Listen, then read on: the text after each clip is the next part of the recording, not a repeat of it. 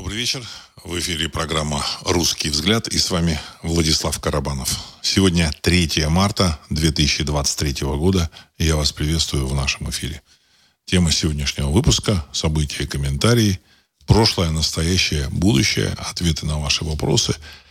Ну и главное, то, что, то, что, то, что в лентах новостей в российских, то, что, в общем-то, так сказать, обсуждает медийная медийный сегмент э, нашего, нашего российского общества. Ну, это, конечно же, вторжение на территорию России, на, на, в общем-то, на территорию Брянской области со стороны территории 404, когда там несколько боевиков э, захватили, то ли не захватили, в общем, зашли они в, в село Любичане – Брянской области, которая находится на границе с территорией 404.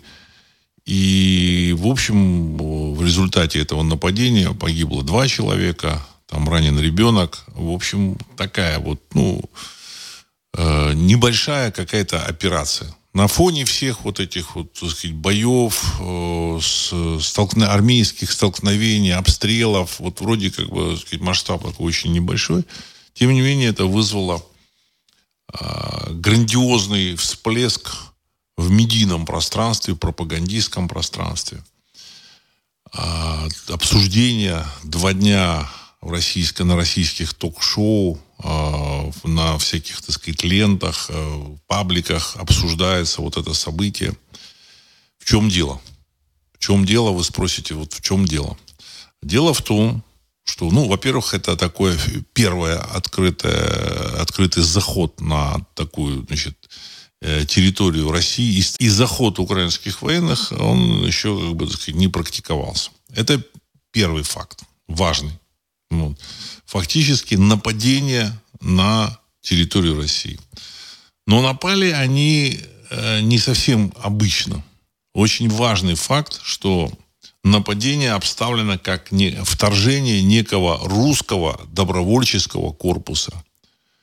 И вот это вот слово «русского», а, я так полагаю, заставило товарищей в Кремле немножко заволноваться. Заволноваться. Дело в том, что тут уже там в пабликах пишут различные значит, э, политологи, там, люди, которые публицисты, которые э, выступают с таких патриотических позиций. И есть такое высказывание, что такие товарищи кремлевцы, они вот, сказать, борются с, э, за украинским вот этим вот то ли нацизмом, то ли э, там каким-то фашизмом, то ли еще хрен знает с чем. Но как-то опять со стороны, с позиции многонационал, многонационалочки. Какие-то мифические многонациональные силы – сражаются вот там, на территории 404. Почему мифический? Потому что ну, в реальности это сражается русская армия, поддержанная там чеченскими э, отрядами, там еще какими-то отрядами. Но в, общей сложности всех вот этих отрядов, всех вот этих вот представителей замечательных республик России, народов, точнее не республик, а народов. Потому что в этих республиках э, живут и, и русские. Ну, кроме Чечни, наверное. А, их, наверное, не более там, 5%. Не более. Может быть, 6%. Поэтому для формально, конечно, можно сказать, что это многонациональная а, армия. Но в реальности это, в общем-то, русская армия. Армия, составляющая, состоящая из русских людей, у которых есть мотив сражаться на территории 404 за Россию, за свою родину. А у замечательных больших э, друзей русского народа, там из Тувы, из Дагестана, э, там, из Чечни, ну и у Чечня там немножко другая, как бы такая, такая тема, э, там из каких-нибудь Кабарды, у них, э, в принципе, как бы они должны значит, воевать, там им как бы платят там деньги или там призывают, может быть, им хочется воевать. Но мотивов такого, такого острого мотива сражаться за территорию России, ну, нету. Нету. Ну, потому что у них есть своя республика, у этой республики свои какие-то задачи. И неважно, там, в общем-то, для кабардинца, куда будет входить э, замечательная такая республика Кабарда. Будет она входить э, в Российскую, так сказать, федерацию, во главе которой будут русские, или она будет входить в Грузинскую федерацию, во главе которой будут там грузинские, вот, или там э, в Азербайджанскую федерацию, вот, значит, или как в Кавказскую федерацию. В общем, главное, чтобы у них была своя территория и свои вопросы решать. Но это объективный фактор.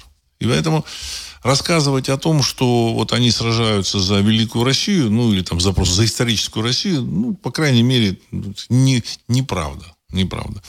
Но, тем не менее, в общем, кремлевские пропагандисты тщательно уклонялись от того, чтобы называть, использовать название «русский» вот в этой, как бы, вот в этой спецоперации. Вот, все какие-то вот многонациональные силы.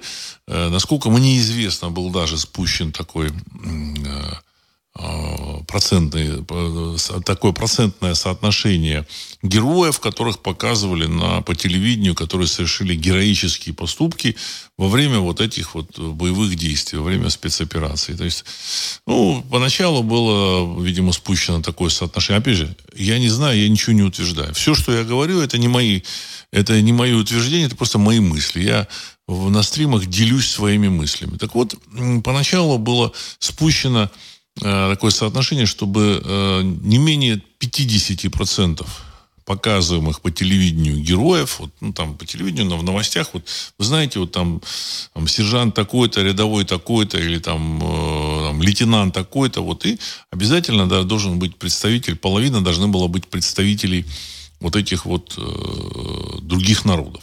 Вот. Потом как-то это э, стало выглядеть очень э, неестественно. Вот. И э, снизили они снизили процентное соотношение вот показываемых этих вот этих героев. Они, конечно, герои, тут никаких вопросов нет. И, в общем-то, я считаю, что их ни в коем случае нельзя там обсуждать, там еще что-то. Это люди, совершившие, так сказать, подвиг тот или иной. Но вот как это подается, это уже другой вопрос, понимаете?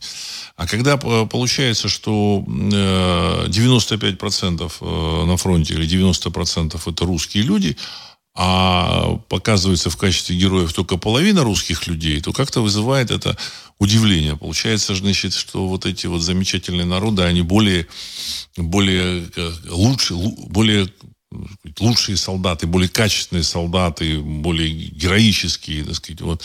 А это, в общем, не совсем, это, это искажение правды. Потом они спустили норматив, ну, насколько мне вот просто говорили, я не, не, не хочу там утверждать ничего. Спустили норматив до 30%. Вот сейчас э, по телевидению показывается, вот если там два показывается героя русских, то третий обязательно должен быть представителем какой-то вот союзной республики, значит, или какой-то вот, сказать, какого-то народа, который проживает в России. И это, как бы, так сказать, программа продолжается. Вот. А я считаю, что нужна правда. Вот. А вот русских нет. Русских нет. Вот. Хотя во всем мире, э, понимая, что это за, что это борьба против России, против русского народа. Вот. При том, что на территории 404 вот эти ребята, они когда воюют, они, они, они воюют тоже, знаете, так странно. Они называют русских москалями, там еще как-то, так сказать, там, ну, вы знаете, да? Вот, иногда себе присваивают вот это, говорит, мы русские. Мы русские, вот, потому что Киевская Русь вот здесь, и мы, мы русские, так сказать, там такая игра существует. Но в целом, э, в общем-то, заход вот этих э, товарищей из некого вот этого русского добровольческого корпуса там, вот, он очень серьезно озадачил э, кремлевских э, руководителей. Вот. Потому что это, это означает, что распечатана некая новая, э, вот, э, точнее, это не новая, это карта, она известна, видимо, по какой-то договору, русская карта и, видимо, по какой-то договоренности с тем же самым Западом, с американцами, а договоренности они все равно есть, они как бы, значит, всегда были. Вот. По какой-то договоренности э, было принято решение, да, давайте вот воевать там можно, но вот трогать русскую карту мы вот не будем. Ну, скорее всего, по просьбе кремлевских друзей, может быть, и американские партнеры, в общем, не против этого, а может быть и за. А тут на фронте, видимо, все-таки у территории, у войск территории 404 все очень плохо, все приближается к краху. И поэтому товарищи распечатали вот эту карту. Вот. И это означает, что будут следующие шаги. Отсюда, отсюда такая судорожная, отсюда судорожная реакция э, российских, российских медийных средств, где начали там разоблачать вот этот, так сказать, вот этот добровольческий корпус, рассказали всю историю, так сказать, пока докопались до да, я не знаю, до происхождения, да, значит, до, до детсадов, вот какой детсад, то как закончил, ну, это утрированно, конечно, говорю, но тем не менее, там кто-то из Питера, кто-то еще откуда-то, вот. Э, выяснили, по какой линии они приехали там в Германию, там очень, очень серьезно поработали, что кто-то там артист, да, это артисты, значит, ну, уже версии не совпадают, вот, уже еврейскую линию там при, приплели, там сказали, что вот этот человек, вот он, он поехал, выехал, значит, вот руководитель вот этого там Э, какого-то там э, группы этой, он выехал там нацистской, там фашистской, так сказать, он выехал по еврейской линии в Германию, и там, значит, вот как-то, значит, э, очень болезненно восприняли. Болезненно восприняли. Вот. Очень болезненно. Вот. Тем более, что эта тема действительно для России, она болезненна. Вот. Никто не забыл. А, кому отдали все средства, ресурсы во время приватизации. В общем-то, так сказать, что в приватизацию русских обходили постоянно. Результат, э, в результате, по которому, там, в общем, масса этих вот так называемых олигархов слиняла из России и, в общем, никак не поддерживает эту спецоперацию, это как раз связано с тем, что русских обходили при дележе собственности. Вот. Ну, правда, там и русские есть такие, знаете, интересные, там, типа Тинькова, там, в общем, да, там бывают такие среди них. Вот. А человек, не, ну, который там, не, которого не сильно заботит его там происхождение, еще что-то, ну, там у него там свои нюансы. Но, кстати сказать, Тиньков, в отличие от большинства вот этих олигархов, он деньги заработал сам. Вот. Он там не перегружен каким-то национальным самосознанием и патриотическим. Вот. Но деньги заработал он сам. Вот. Но тем, тем не менее, вот эти товарищи, они, в общем-то, все, основная масса, которые получили деньги при приватизации, они все благополучно сли, слиняли на Запад. Вот. Ну, при том, что там благополучно у них эти деньги заморозили. Ну, или так, так называется, что заморозили. Может быть, кому-то не до конца заморозили. А может, там деталь, мы деталей не знаем. Известно только то, что, э, в общем-то, э, так сказать, замораживание денег, оно там, э, я думаю, что не касается их там политической позиции. Я к этому еще вернусь. Тут такое э, развитие ситуации в мире, я думаю, что оно предполагает некое, некое пояснение, что, что происходит. Вот. Но вот здесь, в России, произошло такое событие. Вот. В Кремле еще пока не знают, как на это реагировать. Тем более, что я э, считаю, что это первый шаг.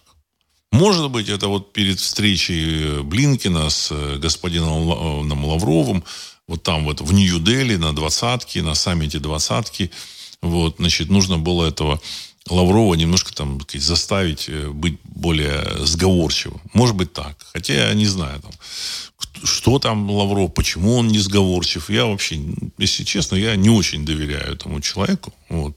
Хотя я могу ошибаться. Для меня сложно понять во все эти, все эти игры. Мы смотрим, понимаете, как, как чукчи. Смотрим то что, то, что видим, то и поем. Но единственное, так сказать, я как бы не обращаю внимания на пропаганду. Вот, я как бы пытаюсь, пытаюсь раз, разобрать в корнях тех или иных событий. Вот корень вот этого, так сказать, вот этой реакции болезненной на теракт или, я не знаю, вход, вторжение на территорию России, он как раз в том, что эти ребята назвали себя русским добровольческим корпусом. И дальше, значит, сигнал а, к чему? К тому, что там могут создать и русскую добровольческую армию. Понимаете? И много чего может еще быть. Ну, в 1944 году э, западных вот этих друзей Адольфа Алаизовича вот, вот, не получилось. А в 2023 году, в 2023 году оно может по-другому сложиться. Поэтому в Кремле в начали дергаться. Вот. Я хочу напомнить, что э, мемористы вспоминали, вот, ну, так сказать, члены там политбюро, кто там крутился вот вокруг этого Юсифа Джугашвили, они вспоминали, что его и политбюро больше всего беспокоило создание э, русского правительства, так сказать, ну, за рубежом. То есть, ну, под, под крышей, значит, э, гитлеровского, гитлеровской Германии.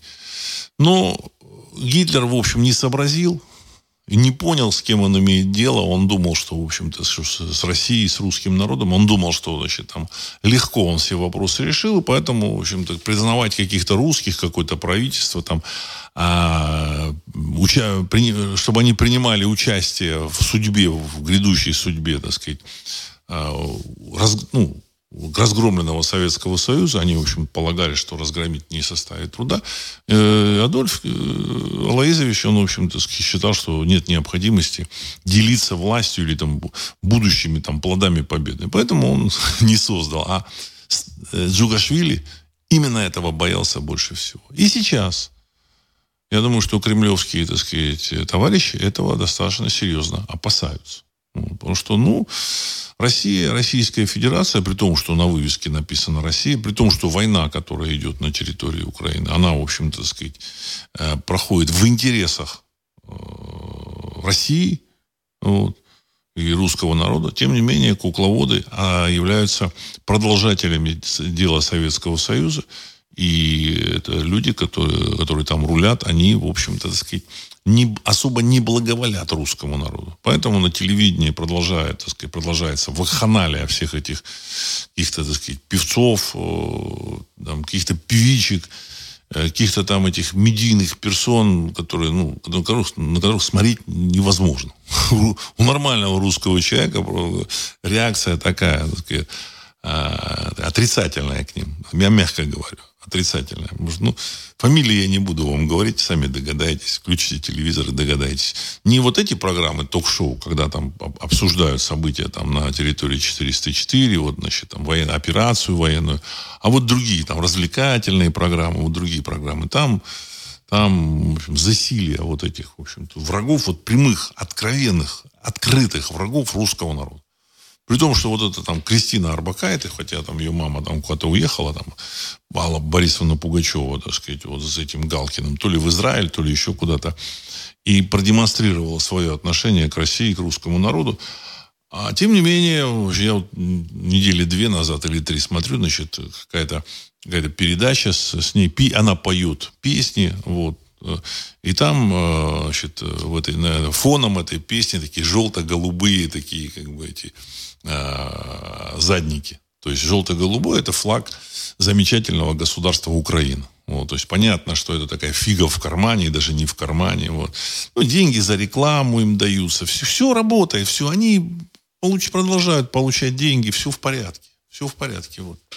И здесь я хочу сказать, что э, западные партнеры, они еще пока эту карту не использовали. У них еще есть она в запасе. Ну, ну вот уже они достали, так и показали. показали, да. Вот. Посмотрим, как это дальше будет. Вот. Теперь, значит, то, что э, про западных партнеров я сказал, теперь э, про вот события вот это я рассказал, теперь э, важные моменты, э, которые происходят на Западе. Вот. Э, вообще, вот наши вот политологи, публицисты, там вот эти медиатусовка, вот, вот эти как бы пропагандисты, вот, они там обсуждают там военные действия, там беспилотники, там еще что-то обсуждают. На самом деле, э, еще раз хочу сказать, что самая большая проблема, из-за которой, в общем-то, американцы начали эту военную кампанию с Россией, это изъятие российских денег. Вот. Э, ну и плюс нужно им подвинуть Россию, наклонить, что-то там отжать. Вот. Но изъятие российских денег, исключение России из вот этого, так сказать, э, оборота там западного, там, значит, так сказать, вот, чтобы получать из России там сырье, а в Россию не платить. Я думаю, что вот это самое главное было. Э, они добились определенного результата. А изъято примерно, изъят примерно триллион долларов. Вот по скромным подсчетам. Я могу ошибаться. И, в принципе, Россия исключена из возможности что-то закупать на Западе. При том, что Россия исправно поставляет и газ, и нефть, и э, массу еще экспортных своих э, товаров, там сырья экспортного. Все, все продолжается. Значит, Россия продолжает поставлять на Запад, но покупая оттуда ничего не может. Или как-то там может через пень-колоду. И поэтому баланс торговли, вот он раньше у России был, Россия отправляла э, сырья на за, ну, за рубеж на 500 миллиардов долларов, а ввозила обратно Э, продукции на 250 миллиардов. То есть 250 миллиардов где-то оставалось, оно, так сказать, растворялось где-то вот у них, так сказать, вот у этих, в карманах, там, значит, у чиновников, там, у каких-то там олигархов, еще у кого-то. Ну, естественно, западных кругов.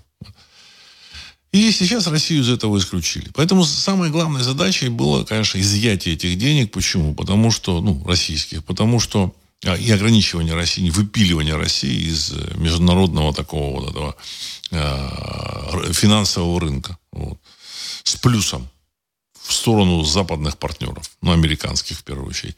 Почему это нужно было? Потому что американская финансовая система, она в предкраховом состоянии. Значит, об этом нигде вам не расскажут, никто не рассказывает, потому что люди не понимают этого она реально в предкраховом состоянии. В этом состоянии находится где-то с 2018-2019 года. Поэтому в 2020 они, как бы сказать, включили режим э, пандемии. Э, потом, значит, дальше они продали там на несколько сот миллиардов долларов вот этих вот, значит, там вакцин, там еще чего какого-то медицинского такого оборудования. Значит, они как бы решали именно финансовые свои вопросы.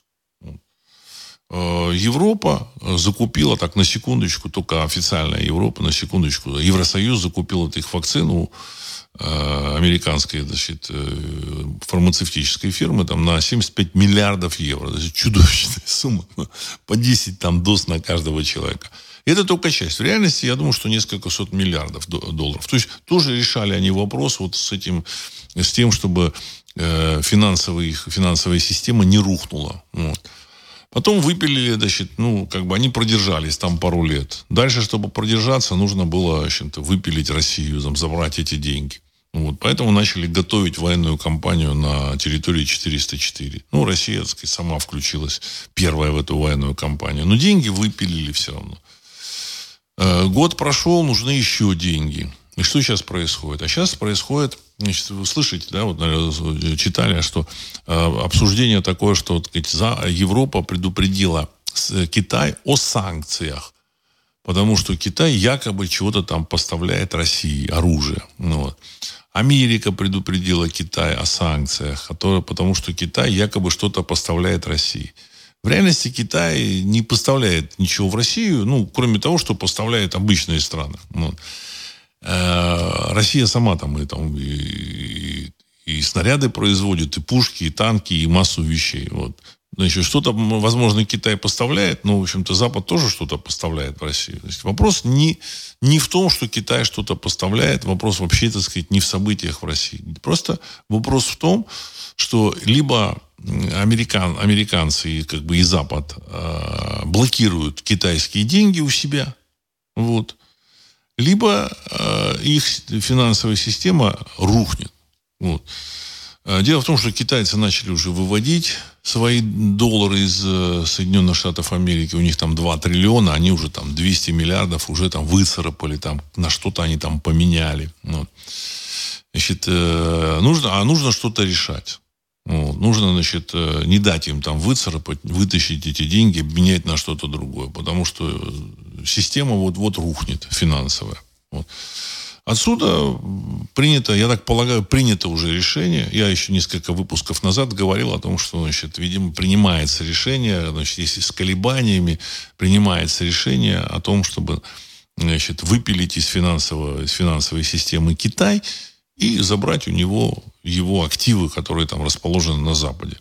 При том, что Китай все равно не может жить без торговли с Западом. Он поставляет, жизнь, он поставляет на Запад продукцию, продукцию, а сам получает, покупает на вырученные деньги что-то там на Западе жизненно важные, так сказать, там, э, тоже ресурсы. Вот. Поэтому, по примеру России, э, когда вот у России ограничили, вот его э, финансы забрали – но Россия так же, как поставляла, так она продолжает поставлять нефть, газ, там, я не знаю, с лесом как. Но я думаю, что тоже все поставляет. Вот. Ну, может, уголь там не поставляет. Хотя я думаю, что и уголь там каким-то боком поставляет. Вот. Все продолжается. Единственное, Россию ограничили от доступа к этим деньгам, чтобы они этими деньгами пользовались. Масса же граждан России, в общем, получала деньги, меняла их на доллары, ездила куда-то в Европу, тратила. То есть оно, оно как бы отоваривало эти доллары. А это не нравилось вот, товарищам. Значит, там уже денег нет. денег нет, поэтому, в общем-то, так сказать, приезд россиян, он как бы разгонял там инфляцию у них, еще что-то. Так они решили вопрос с Россией, то есть они заморозили деньги, ну вот. Теперь нужно вопрос решать с Китаем. Поэтому вот сейчас там сообщаешь, что Шольца, Шольц поехал в Вашингтон. Значит, ну, эти э, политологи, там эти вот медиа эти персоны, они гадают, зачем Шольц поехал Вашингтон. Я отвечу, я отвечу. Шольц поехал в Вашингтон получать указания насчет блокирования э, и санкций э, китайских денег и санкций в отношении Китая. На днях поедет э, Урсула фон дер Ляйен, я так полагаю, через них они все вопросы решат. Вот. Э, значит, я так полагаю, что на очереди блокирование э, финансов, китайских финансов в западном мире. И дальше, э, в общем-то, в Вашингтоне взвесили и решили, что да, если китайцы, русские-то проглотили, китайцы тоже, в общем, проглотят, никуда не денутся. И будут поставлять все, в общем-то. Ну-ка, деньги их мы там заморозим. А эти деньги, там, китайские, там, 2 триллиона, они жизненно, вот их замораживание жизненно необходимо. У американцев нет другого выхода. Вообще все, что делают американцы последние 3-4 года, возможно, даже больше, все подчинено э, решению главного вопроса. Не допустить краха своей финансовой системы.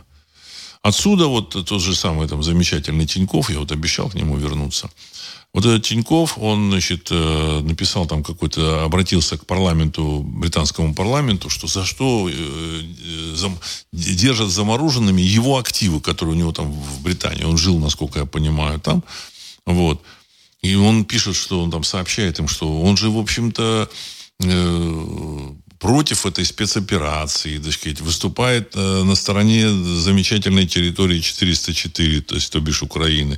То есть он, он благо, он лояльный человек к западной системе. Он пишет, почему же вы так? почему с ним так? Я ему объясню, может, он как бы и не слушает э, программу «Русский взгляд», но я объясню.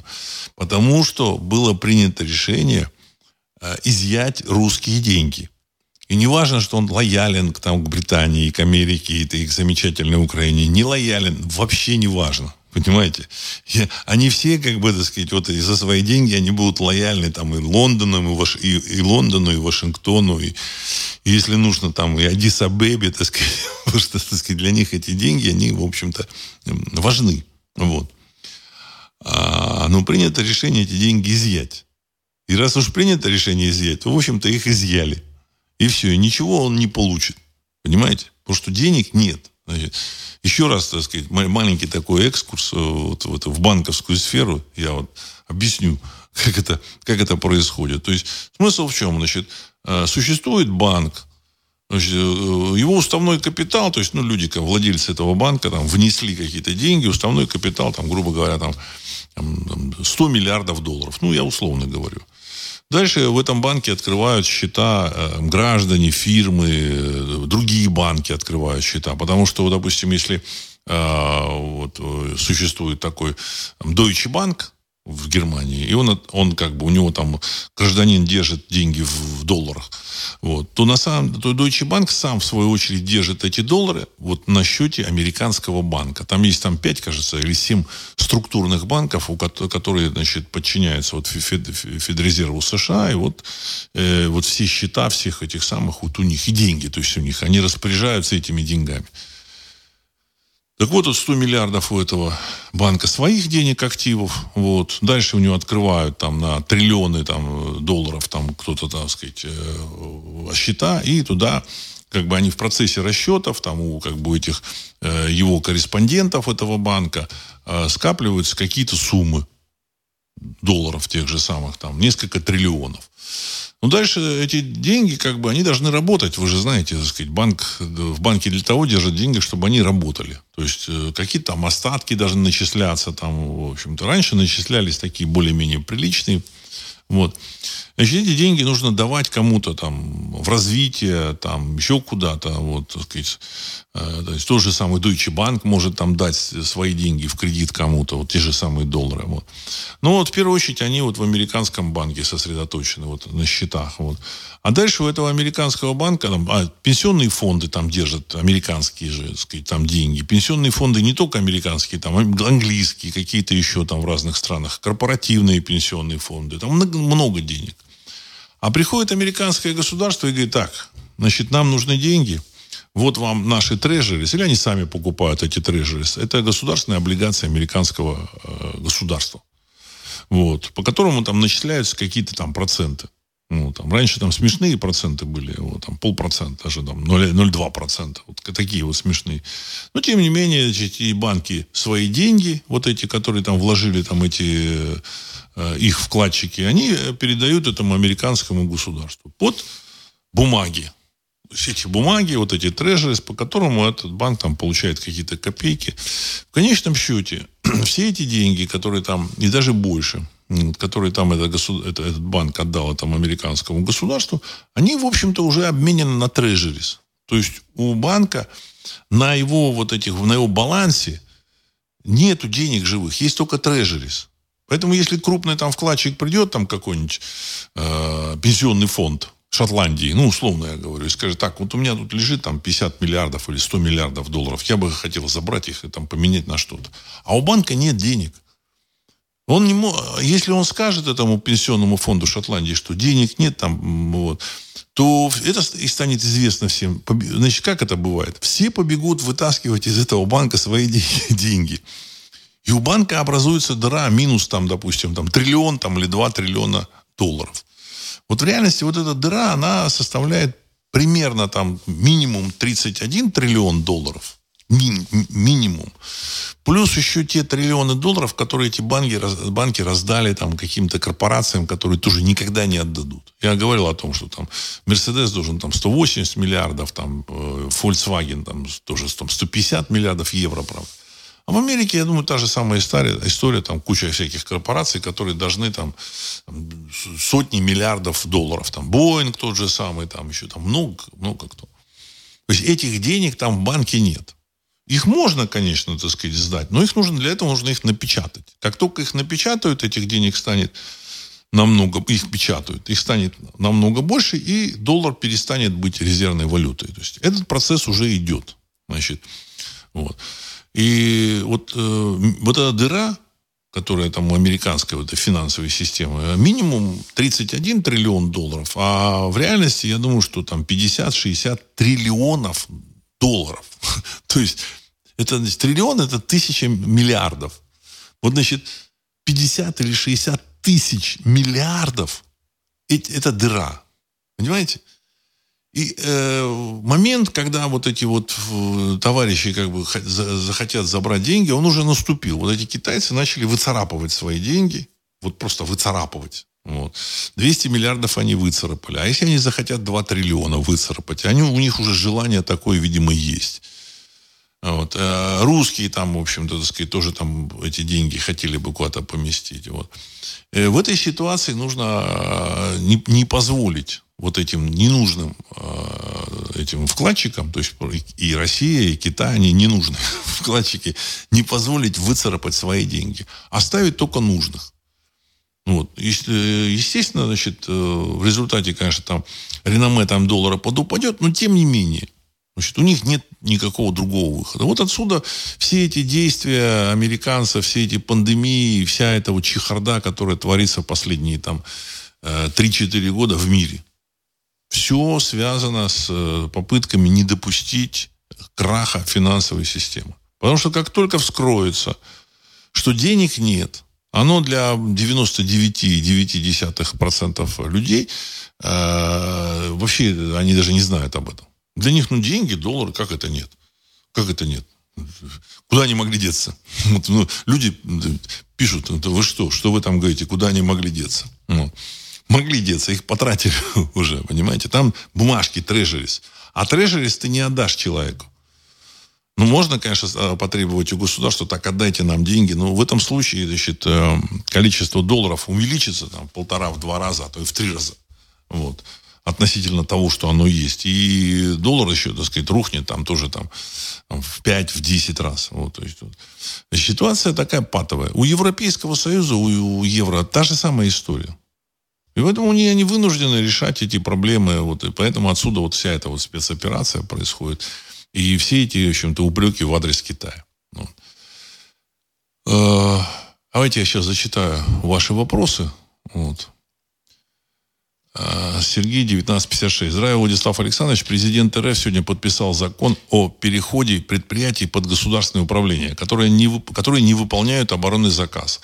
Это новый передел собственности кланов или это возвращение предприятий в госсобственность? Конец цитаты. Это просто попытка э, заставить предприятие выполнять ту работу, которую, ну, которую нужно сделать государству. Ну, предприятия перешли в собственность, не вот, ну, вы знаете, да, приватизация, все. Они пришли, перешли к собственности, в собственности э, всяким гопоте всякой. Ну, что кто такой Чубайс этот, или там еще там, его там эти, и все гопота. Э, вот, которые не понимают, как работать с людьми, как э, их заинтересовать, как выстроить управленческую иерархию. Это, в общем-то, либо комсомольские деятели, либо там сынки. Там. То есть люди, которые не, вообще не понимают, как работать. Ну, им государство отдало кусок вот этой собственности, вот те же самые предприятия. Вот.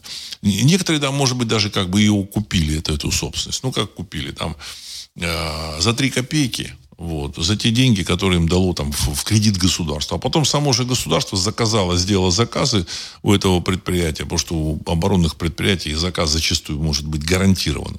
Ну, это зависит от связи. И, в принципе, так сказать, этот самый э, новоявленный владелец, он все денежки вернул, не, не потратив ничего и не сделав ровным счетом ничего, палец о палец не ударив. Так сказать, существует директор, предприятия, там какой-то инженерный состав, который работают, как этот замечательный такой российский олигарх, о нем там сейчас редко упоминают. Помните такой Прохоров? Прохоров, там один из этих акционеров Нурникеля был. Он еще даже, даже кандидатом в президенты был там 10 лет назад, в 2012 году. Этот ЕМА или Йомобиль он там пытался там а, организовать производство. Помните, да, вот этот Прохоров. Вот этот Прохоров там он передавали вот эти вот э, люди, которые общались, значит, они там общаются, так сказать, ну, а что вот туда потратим, там вот куда-то деньги на ее мобиль. Он говорит, да ничего, там это все ерунда. Гномики еще накопают. То есть он там акционер этого Норникеля. Норникеля. Для него вот эти люди, которые там работают, это гной, гномики. Причем этот человек там не может пользоваться там компьютером, там смартфоном, ну, не может. Вот в Бояре, кстати, я описал вот это вот, такие маленькие моменты. Вот. Значит, Э, он там в Кушавеле, там что-то его там э, задерживали, значит, там эти французы, французы, потому что он там это, э, торговал там девочками, там привозил их из России и как бы, так сказать, там э, говорил этим девочкам, ну, понятно, так сказать, с невысокой социальной ответственностью, там кого-то обслуживать, в общем-то, вот. А его французы, как бы, так сказать, задерживали, ну, видимо, он там кому-то бизнес перебежал там вот, в области бизнеса вот, вот, вот с этими девочками. Ну, может, это не так. То есть это люди, которые не умеют работать, ну, в принципе. Может, они даже замечательные, хорошие люди. Вот. А, и, так сказать, ситуация такая патовая, аховая. Снаряды нужно выпускать, поэтому назначили каких-то внешних управляющих. Там что-то предприятие не поставляет. Вот, значит, э, или там, я не знаю, чем они там занимаются. Вот отсюда вот э, это решение. Э, понятно, что это не переход там под э, гос, не, не, не изъятие, вот, потому что нынешние как бы кремлевские товарищи, они э, не готовы еще там ничего изымать и вообще ничего-то менять в России они не готовы и не хотят. Мы уже смотрим год, год прошел, ничего не меняется. Ничего не меняется, насколько я понимаю, даже этих беспилотников пока толком не сделали, только там что-то там начали там где-то производить. Э, вот.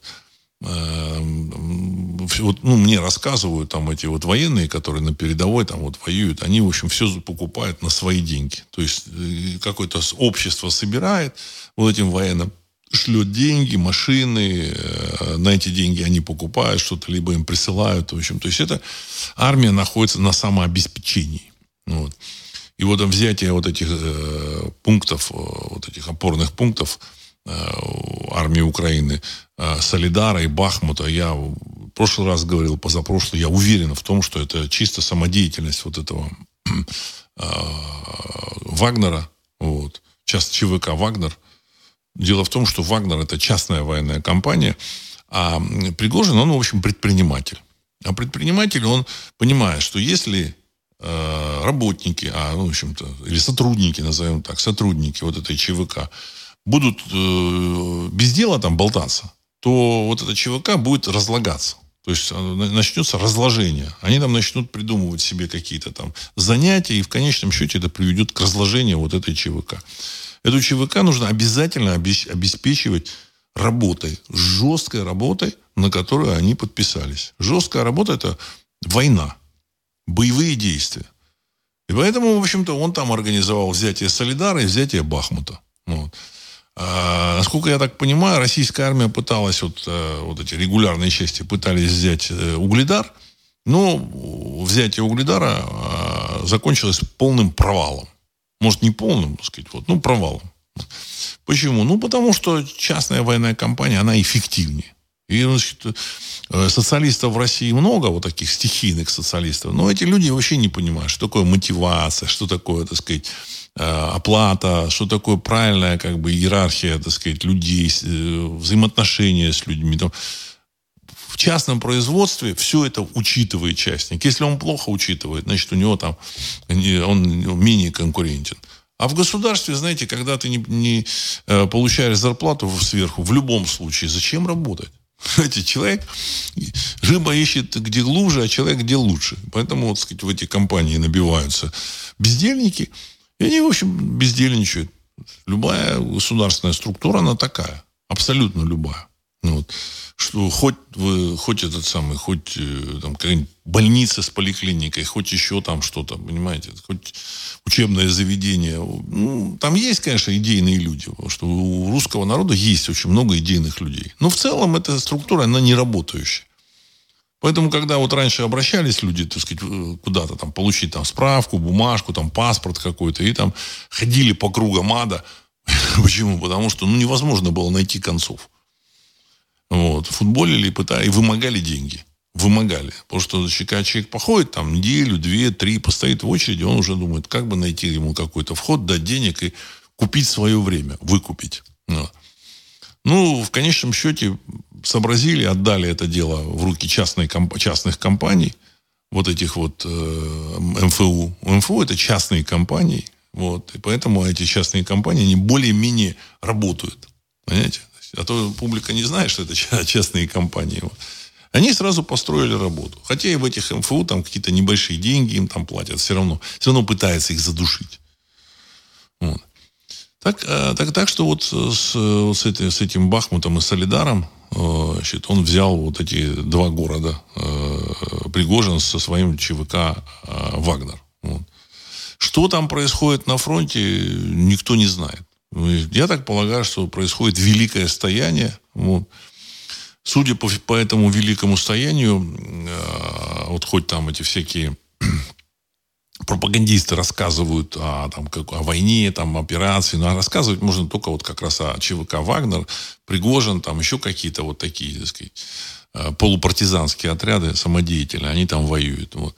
На самом деле, я так полагаю, что кремлевские пытаются э, договориться – договориться. Ну, какие-то там продавили, вот кремлевские, что нужно договариваться. Мы тут уже взяли, вот проход к Крыму взяли, все, надо договариваться, чтобы деньги вернуть. А они не понимают, эти кремлевские люди, а кто это делает. Я думаю, что не все. Там Кремль не един. Это не единая структура. Вот я хочу, вот, э, чтобы было понимание. Это не единая структура. Так же, как Америка, это тоже, в общем-то, не одна страна, которая управляется одной группой. Там есть разные группировки и в том числе и группировки, которые вполне себе лояльные к России.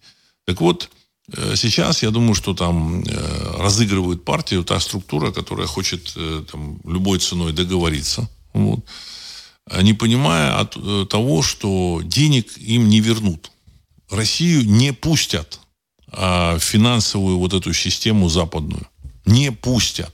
Потому что иначе это финансовая... Ее выпилили уже, все выпилили. В противном случае, если ее не выпилят, то эта система рухнет. Плюс еще решили Россию таким образом добить. И не важно, что там, э, так же, как этот Тиньков, этот Олег Тиньков, что он э, вполне себе э, лояльный там Украине, Лондону, Вашингтону, там, всем готов всех там целовать в разные места. Неважно, ему денег не вернут. Более того, после того, как он обратился вот в эту в британский парламент, Apple выпилил его, эту э, программы, из э, магазина App Store. App Store. То есть App Store это программы, где скачиваются, которые скачиваются на айфоны. То есть теперь все. Управлять с айфоном, с айфона этим своим счетом в Тинькове ты уже не можешь. Это очень, очень серьезный удар. Очень серьезный удар. Ну, остались люди еще на андроиде, которые... Вот, то есть это ему показали ну, не то, что специально показали, ну, просто, а что он? Они там между собой обсуждали, а что он еще? А еще не все выпилили. О, давайте, давайте, давайте, так сказать. Вот и выпилили его. Вот. Так, так и кремлевские товарищи. Вопрос вообще не, не в Украине, ребята, вообще. Все эти военные поставки, ну, ну, ну, очевидно же, вот видно, что почему вот э, едет всякое барахло, всякое старье. Значит, а на цифрах это звучит очень э, звучно. Вы знаете, там Америка поставила там 10 тысяч джавелинов или 20 тысяч джавелинов. Я думаю, что 20 тысяч джавелинов там никогда не было, в принципе. Вот. Пару тысяч они, наверное, все-таки завезли. Вот. И по свидетельству вот этих вот э, военных, которые там на Украине там, пользовались этими джавелинами, они говорят, что половина из этих джавелинов не стреляет. У них там что-то батарейки сели, что-то там село. Ну, я думаю, что а, достали джавелины со складов, а, которым по 20 с лишним лет. То есть всякое барахло, которое нужно списывать, они отправляют туда. Вот. Дальше отправили бронетранспортеры М113. Этот бронетранспортер, я как-то говорил, что там 60-е годы. На самом деле этот бронетранспортер, я так внимательно прочитал, был сделан, э, ну, спроектирован с 1957 по 59 год. То есть это 50-е годы прошлого века, середина прошлого века. У нас вот уже четверть, первая четверть 21 века, сейчас уже, так сказать, треть 21 века, а это вот, вот. И поэтому это дрова, хлам. Вот. При том, что как бы сообщают каждый день, там, этот, э, Байден сообщает, мы выделили Украине там, э, не знаю, там, миллиард долларов. Ну и на миллиард долларов они как бы поставляют всякого, всякого сказать, дерьма. Вот которая не работает, не стреляет. Ну, снаряды стреляют, там, там два этих, три этих Хаймарса там стреляют, стреляют что-то там э, значит, стреляет, работает. Но в целом денег там нет. Либо эти деньги обратно э, они там заворачивают на себя, либо, значит, э, если там наличными там половине, там, откаты, все, все то же самое, что и в Российской Федерации. Вот. И приезжают, я думаю, что, вот, значит, э, когда там приезжали всякие там Борис Джонсоны, вот все эти компании, они приезжают именно для того, чтобы э, вот эти свои, так сказать, э, долю, долю свою забрать или решить, как, как это, так сказать, вот, забирать. Вот. И самое интересное, когда приезжала вот этот министр финансов Соединенных Штатов Америки. Э, Джанет Йеллен, бывшая директор вот, ФРА, Федеральной резервной системы. Зачем она приезжала? То что ей там делать? То есть э, у них задача списать на эту замечательную Украину как можно больше денег. Насколько я так представляю, они там миллиардов 150-200 долларов. долларов. Они спишут. А аборигены что-то там, конечно, увидят, там какие-то деньги, там 5-10% им там дадут, может быть, 5%. Вот. Вот. Но а, а, основное, основная масса это вот как будет списано на всякую, на всякую, на всякий хлам. Ну, он стреляет, это, так сказать, люди, там, которые воюют, он говорит, не-не-не, нельзя там говорить про оружие, что это там хлам. Он, он стреляет, это опасное оружие. Да, согласен. Но это не современное оружие. Не современное оружие. Это распил денег и списание долгов. Понимаете? С, с американского бюджета. То есть они списывают. А, Стас, Владислав, банк Тиньков давно уже продан или отжат по Танину, еще до этой спецоперации, Стас пишет. Ну, вот я как бы сомневаюсь. Вот писали об этом, мне кажется, этот самый Тиньков не, не удалось ему продать. Не удалось. Вот. Так, Юрий Тула. Украина и Беларусь это удельные княжества, созданные коммунистами на территории России. Только княжество Украина еще и взбунтовалось и решило засоюзиться с врагами России на Западе. За это их и бьют. Конец цитаты. Ну, вы знаете, как бы Россия тоже, как бы, так сказать, э, очень так сказать, неплохо дружила с Западом. Поэтому было странно слышать, когда в 2000-е еще годы э, они там в чем-то обвиняли НАТО, и в то же время сами, так сказать, туда гнали туда деньги и, э, в общем, в принципе, уничтожали российскую экономику, не давали ей подняться. И ей сейчас не дают подняться этой российской экономике. Все эти э, заклинания с тем, что надо там импортозамещение, импортозамещение, это все, это все пустые звуки. Потому что импортозамещение с, теми, с той налоговой системой, которая в России есть, оно невозможно в принципе. Понимаете? Вот, никто ни денег не даст, ничего. Понимаете? Проще, проще поехать купить в Китай или вообще уехать из России. Вот. Поэтому а еще тут э, объявили мобилизацию. Понимаете, знаете, люди там уже там э, научились жить в рыночной экономике, выжили. То есть люди научились выживать. Потому что в России не просто жить, а выживать, что-то делать. И тут им говорит мобилизация, что они должны еще воевать. То есть они научились работать, как-то что-то зарабатывать, им воевать. Вот. А кто ему вернет их э, труд, вложения, какие-то небольшие там бизнесы, там, какую-нибудь там, я не знаю, там, ремонтную мастерскую автомобильную, там, сервис какой-то, кто ему вернет этому человеку, понимаете? Вот. Вот. Или там еще что-то. Вот. Э, воевать. Значит, Абрамовичу, там, там, этим там, товарищам всяким из всех нефтяных компаний там, раздали, там, Потанину, там, вот они все раздали, все замечательно. Они там где-то там отдыхают, их не слышно, не видно, вы обратите внимание. А этим ребятам, которые в общем, подняли страну, вот, им нужно еще тут это самое, и мобилизовываться. Поэтому тоже народ начал, в общем-то, линять отсюда, потому что эти люди умеют работать, они по, поднимутся в любой стране мира хоть в Аргентине, хоть э, на Ямайке, значит, э, человек, который умеет работать и выжил в России, он, в общем-то, выживет в любой стране мира. Понимаете? Вот. То есть, э, ну, в Кремле, так сказать, сообразили. Вот. Поэтому про мобилизацию они тоже замолчали. Потому что все, эпоха военной экономики, мобилизационная, это вот всякие вот там деятели такого ура патриотические, они любят, любят рассказывать про мобилизационную экономику. Она закончилась. Понимаете? Все. Все, закончилось. То есть, если бы это была бы страна, где, значит, действительно там э, народу там что-то дали бы, не вот подачки какие-то мелкие вот старичкам, чтобы, вот, так сказать, чтобы доить остальных. То есть, на самом деле, почему вот, дают там социальная экономика там, или социальное государство там с утра до вечера говорят. А раздают небольшие подачки, там, пенсия в России там средняя 150 долларов, вот, э, э, раздают эти, ну, 200, ну, 200, может быть, раздают эти подачки для того, чтобы отжимать все у остальных и кормить мощный такой, в общем-то, слой э, бюрократии и бюджетников, на которых, в общем-то, режим и держится. Вот. Система и держится. Вот. Э, даже уже там Дерипаска говорит, что, ребята, нужно сократить в три раза чиновников, и как минимум в два раза правоохранителей. Вот, то есть это уже Дерипаска говорит. Ну, в принципе, так сказать, никаких изменений нет. Вот, поэтому ничего не будет. Вот. Эм, что еще хочу сказать э, по поводу э, финансовой, долларовой финансовой системы. В общем-то, на самом деле, это будет проблема для всех. Для всех. Потому что если когда в Советском Союзе рухнул, рухнула советская финансовая система, и замена вот этих как раз вот этих 50-рублевок и 100-рублевок в 91 году, это как раз вот э, признак предкрахового состояния. Вот эта система рухнувшая, она как бы за собой увлекла и Советский Союз. Вот. Э, но если как бы вместо рубля там были какие-то вот этих деревянного, было, была какая-то валюта, доллар, там еще что-то было, вот, то это, в общем-то, эту экономику, оно, как бы, этой экономике позволяло работать. То есть люди могли там долларами рассчитываться, покупать, продавать или приводить к доллару. То есть таким образом процесс шел.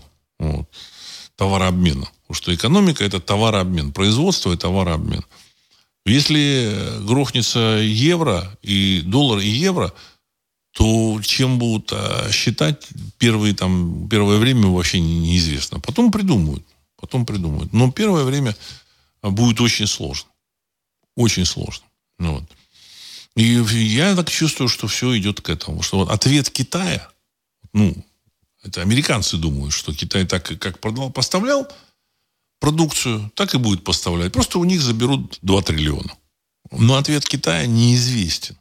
Понимаете, неизвестен. Китайцы, в общем, могут э, ответить э, так, что э, как бы как э, в Америке на Западе не ожидают. Поэтому они боятся Китая и думают. Но мне кажется, уже они решили. Все.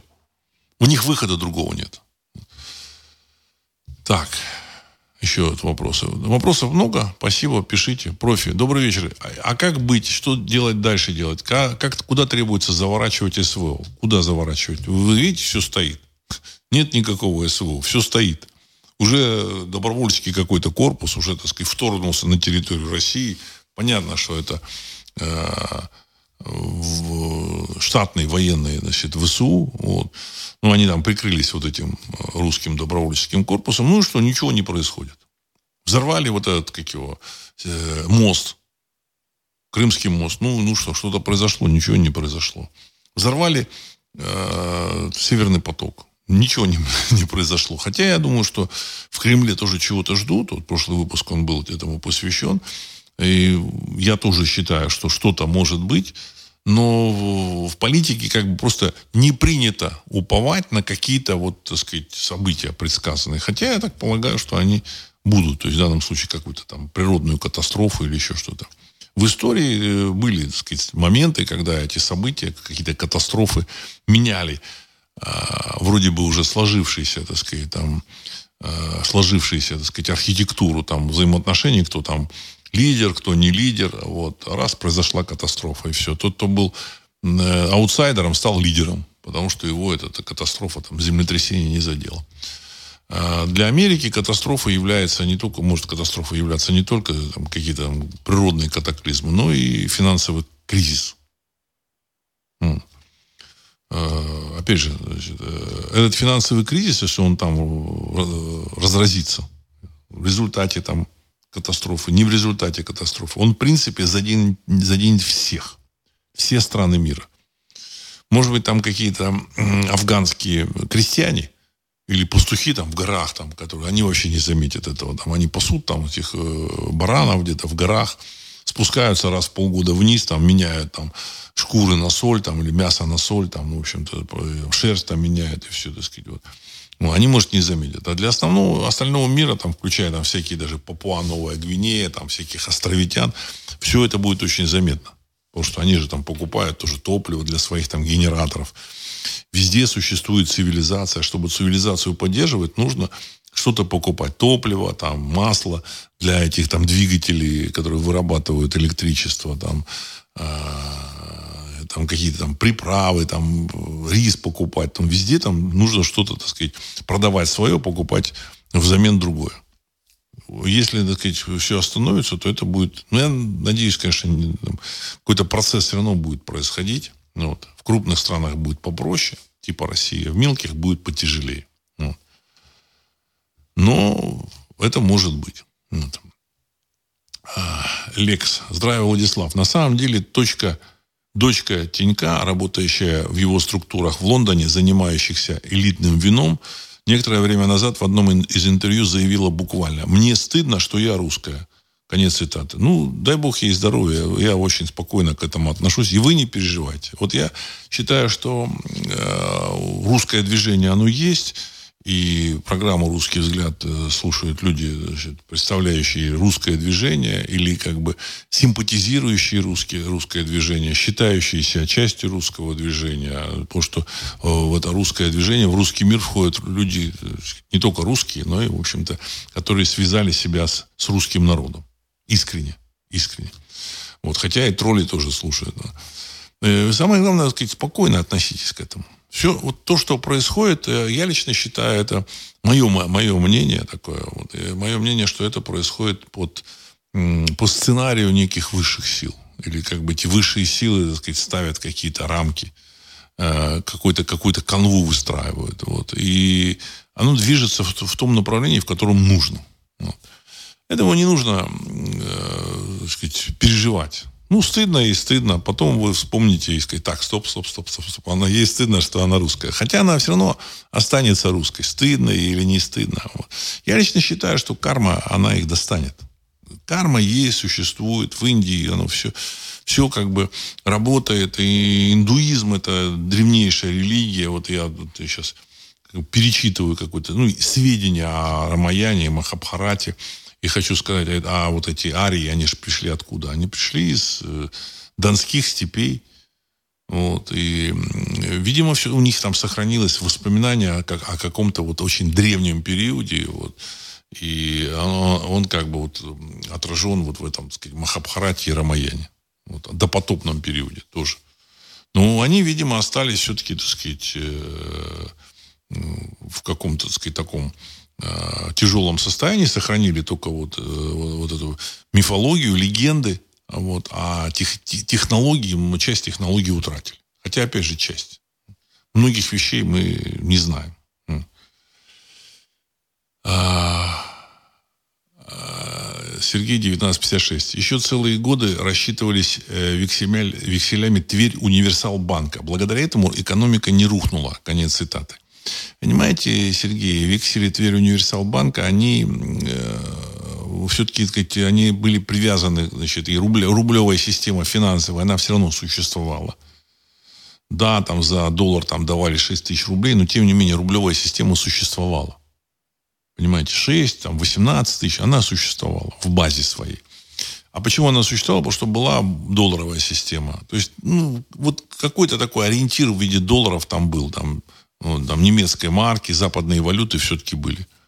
Вот. Торговля с Западом тоже была. Значит, и в Россию что-то приходило. Я думаю, что ну, придумают, конечно, что-то. Что-то придумают. Э, да, здравствуйте, Владислав. Гильбо сказал, что инцидент в Брянской области – это элемент власовщины. Конец цитаты. Ну, я об этом, в общем, вам с самого начала сказал, что показали э, русскую карту на Западе, в общем-то, они нажали в самое такое больное место, вот слабое, уязвимое место э, политического режима в России, кремлевского, так сказать, политического режима. Это очень больное место. Значит, вести операцию – как бы в интересах России, но не упоминать русских. Не существует ни одного русского, в общем-то, такого там подразделения, такого, ну, дивизии там хотя бы, или еще что-то, как не упоминаются русские. По телевидению показывают, значит, э, герои, представляющие другие народы. Дай бог им здоровья, я им благодарен за это, но, понимаете, как бы э, все-таки, значит, должен, должен быть пока, показан, вот, пропорции должны быть все-таки соблюдаться. Соблюдаться. Чтобы человек понимал, как оно реально обстоит дело. Хотя, еще раз подчеркну, я лично считаю, что все те представители других народов, которые принимают участие на стороне э, русского народа в этой войне, они являются друзьями русского народа. Они являются, в общем, нашими героями. В любом случае. Тут никаких сомнений быть не может. Э, так. Генри, да все равно и сейчас по Первому каналу в основном показывают трех героев, два из которых русские, один обязательно представитель какого-то этнического меньшинства. Либо один русский, и другой почти всегда представитель какого-то этнического меньшинства. Конец цитаты. Ну, правильно, они являются наследниками Советского Союза. Из России они тоже пытаются сделать Советский Союз. Для них тех, кто управляет, или тех, может быть, не тех, кто управляет, а тех, кто там исполняет их там команды, это люди, э, которые, в общем, не любят русский народ.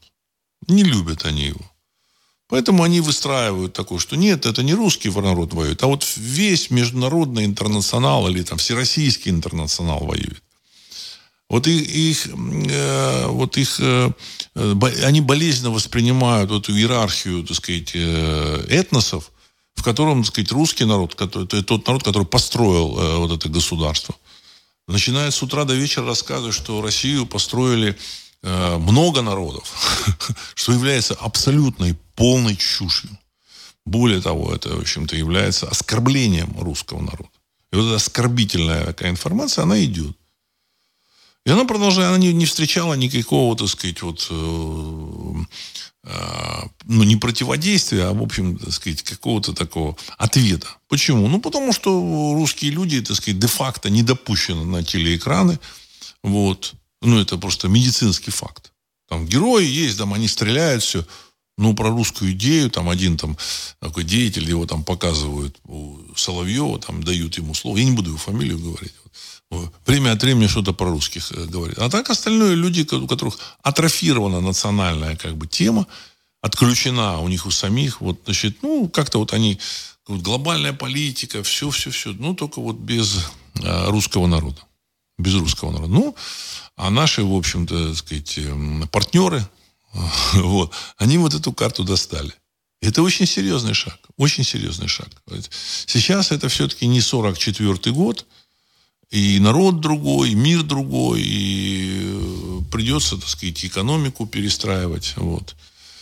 Э, и много чего еще, так сказать, делать. Вот. Будут э, задавать вопросы, публика задает. Вот люди, конечно, там, которые воюют, они простые люди. Но, в общем-то, они понимают, что раз им приходится самим покупать все это, самим все это делать, оснащать себя, ну вот, Значит, э, что-то тут неправильно в нашем этом королевстве или государстве. Я рассказываю, что даже, даже берут кредиты. Вот. Потому что ну, им надо выжить. Но они понимают, что они воюют за русскую землю. Понимаете? Вот. И это священная земля. В своей книге «Священные основы нации» я об этом говорил, что у каждого человека этнос его отражается через понимание и восприятие нескольких вещей. Священная земля, священный язык и священное время. Это священная земля. Тем более, в общем-то, наши предки на этой земле происходил этногенез, они осознавали себя, они как бы знакомились с этим миром, осваивали этот мир вот на этой земле, где вот происходят вот эти военные действия. А, а, вопрос, а вопросы, так сказать, к тем, кто рулит, они и есть. Вот. Вот Гибель тут пишет. Выходит, как сказал Невский в анекдоте. Лед тронулся. Русская карта не просто карта, а козырной туз. Конец цитаты. Я много раз об этом говорил. Что рано или поздно к этому придет. У американцев, в общем-то, там у них такая патовая ситуация, на самом деле. Они вынуждены действовать так, как они действуют. Не потому, что вот им хочется там насолить России. Они вынуждены. Они вынуждены. Они, а их система может рухнуть финансово. А вместе с системой рухнет и рухнут и Соединенные Штаты Америки, вообще все управление в мире. Потому что как управление происходит? Приехал, приезжает Блинкин, вот э, в азиатские республики бывшего Советского Союза, там они собираются, пять республик, Казахстан, Киргизия, Таджикистан, э, Узбекистан и Туркмения. И вот они, значит, собираются, и Блинкин им какие-то деньги дает или обещает. Все, какие деньги он может дать? Доллары, все, и с помощью этих долларов происходит управление. Они тут же встают по стойке и говорят, да, да, да, мы э, значит, э, выполним, выполним, великий султан, мы выполним твои, так сказать, приказания. Приехали в Армению, то же самое. Понимаете? И они понимают, что у американцев есть главный инструмент управления их доллар – с помощью доллара они могут там переместить из одного места планеты в другой, там, общем, миллионные там армии, э, экономики, там, создать экономику в Китае, потом, значит, начать выводить экономику из Китая. Вот все это вот они с помощью долларов делают.